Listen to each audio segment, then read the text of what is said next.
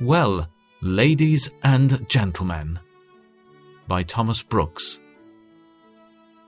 Without holiness, no one will see the Lord. Hebrews 12:14. Well, ladies and gentlemen, do you think that it is good to be going to hell?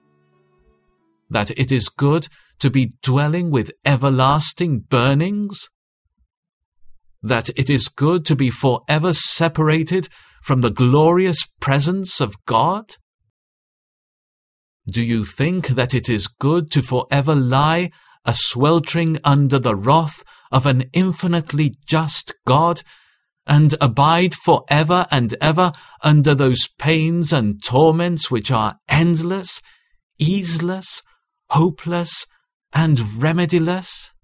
Do you think that it is good to be fettered with devils and damned spirits for all eternity?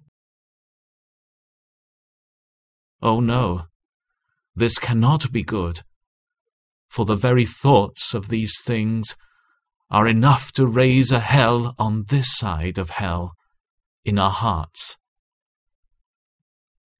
Oh, then, with all your might, press after holiness, and pursue hard after holiness, as after the one thing necessary. For without holiness you shall as certainly go to hell, as holy people shall certainly go to heaven. Oh, that you would for ever remember this, that without all question you shall never be saved unless you are sanctified.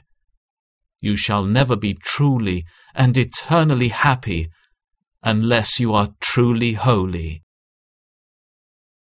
Without holiness, no one will see the Lord. Hebrews 12:14